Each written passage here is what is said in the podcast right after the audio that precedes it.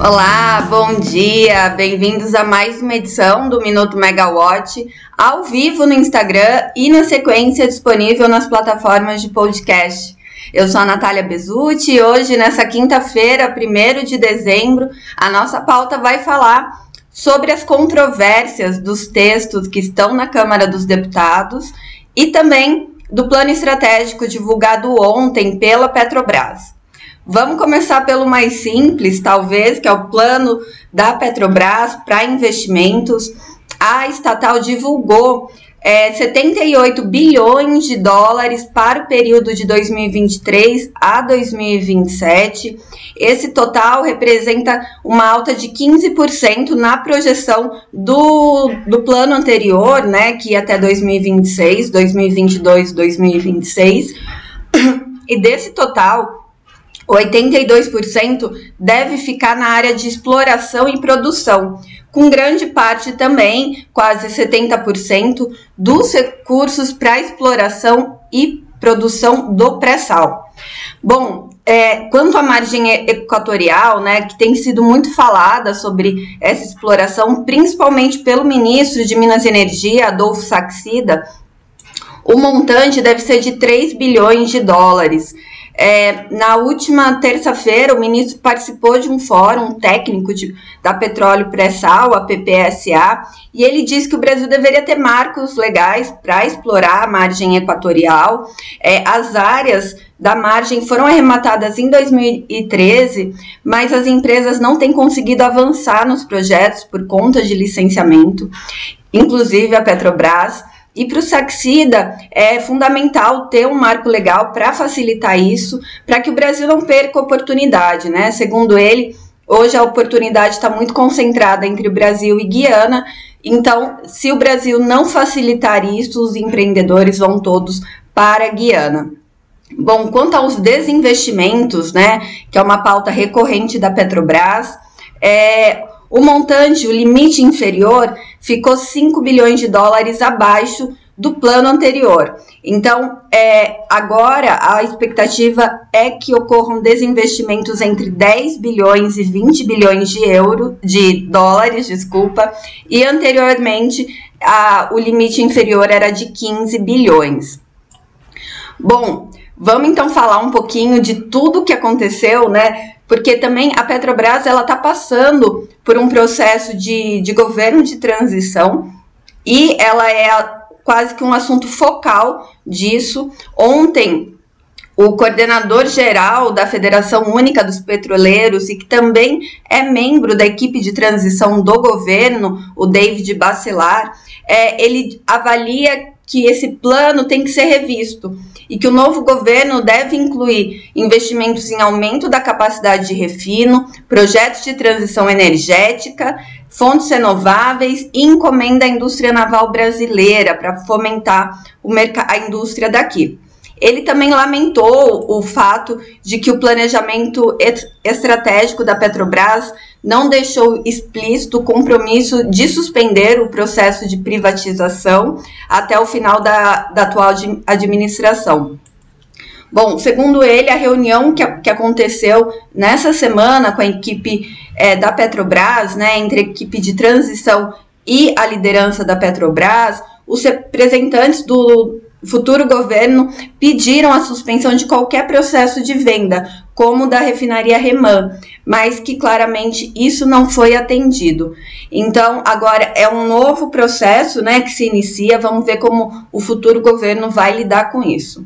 Agora sim, indo para as polêmicas do Congresso, e as polêmicas estão muito concentradas na Câmara dos Deputados. Ontem, é, causou é, surpresa até para os empreendedores da indústria solar a questão de que o projeto de lei 2703, de autoria do deputado Celso Russomano, recebeu um relatório preliminar né, do, do Beto, eu esqueci o sobrenome do, do deputado agora, que é o relator do processo, Beto Pereira.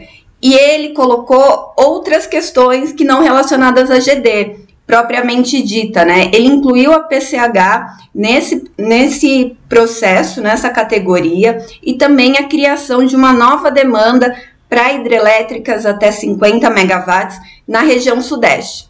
Bom, originalmente a gente sabe o texto estava sendo pautado para postergar aquele prazo de 12 meses para 24 meses para os empreendedores, né, para quem instalasse o próprio sistema de micro e mini geração, tivessem aquele desconto nas tarifas de uso do sistema.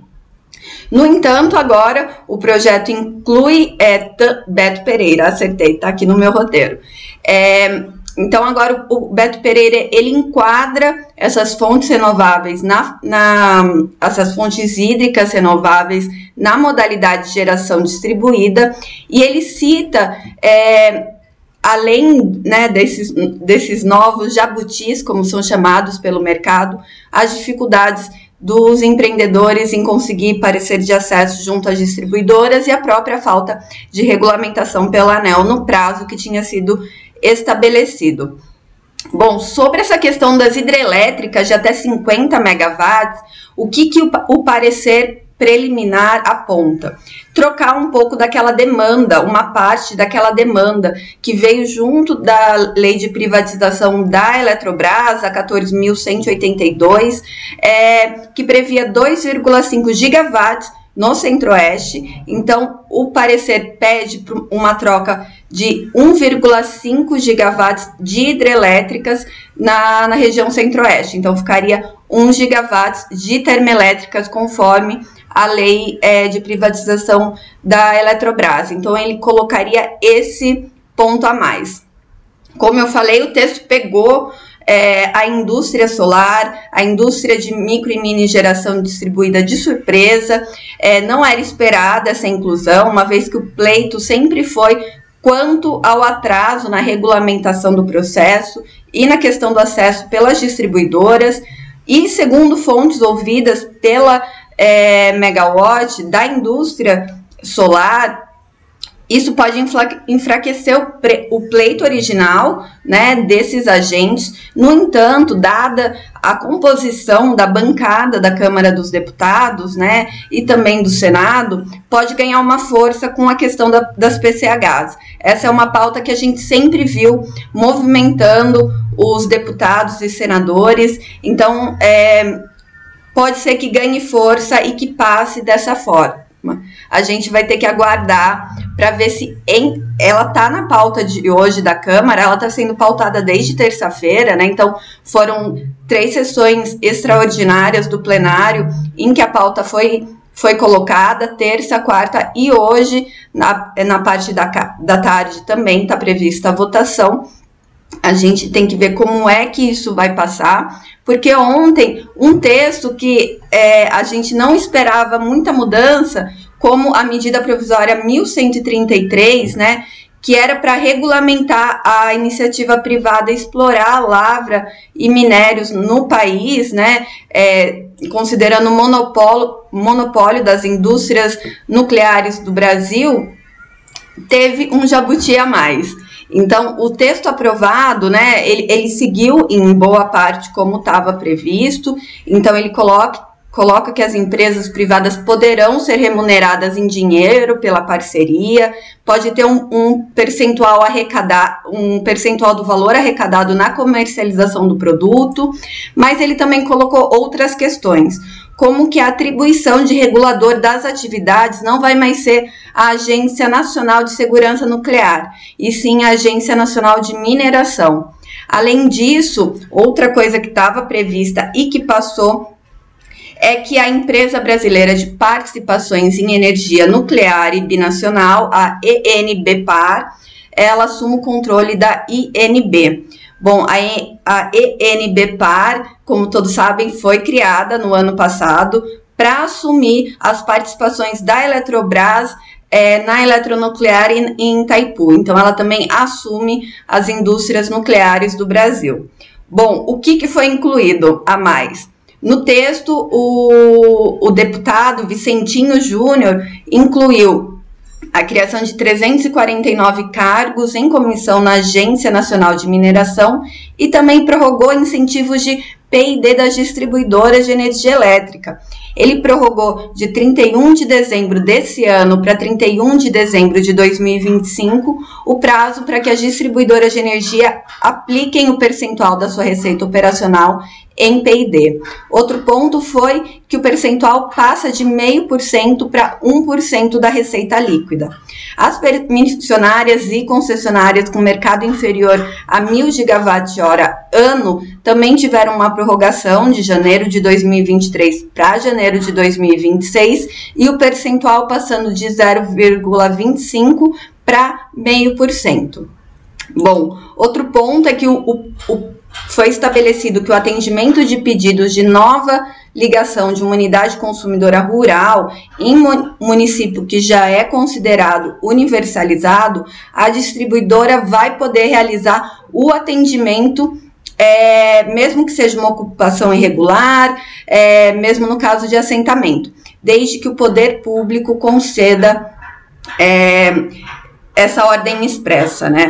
Bom, esse texto segue para a Câmara, segue para o Senado, né, aprovado na Câmara, e também segue, é, segue para a pauta de hoje o, o PL 2703 do Marco Legal da Geração Distribuída. Vamos acompanhar como é que a Câmara se posiciona. A gente ouviu muitas críticas né, nessa semana do diretor-geral da ANEL, Sandoval Feitosa, sobre essas questões de subsídios e também de postergação de prazos, porque isso, no fim das contas, acaba entrando na tarifa de energia do consumidor. Então, vamos aguardar o tempo que a Câmara tem também para fazer isso passar. Lembrando que o recesso parlamentar começa dia 26 de dezembro.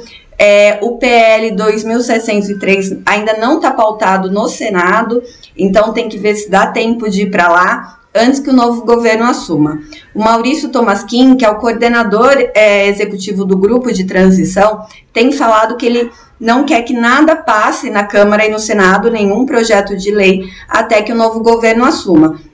Então vamos ver também como é que segue essa orientação. Lembrando que o senador Jean Paul Prates, ele está dentro, tá dentro da equipe de transição, principalmente cuidando ali da parte de petróleo e gás, e é, é uma representação importante dentro do Senado Federal. Então, não quer dizer que o que está na Câmara e da forma como foi redigido já seja uma versão final. Bom, pessoal, por hoje é só. Amanhã ainda estou por aqui, esperando Camila Maia e Rodrigo Polito voltarem. Um abraço e até amanhã. Tchau, tchau.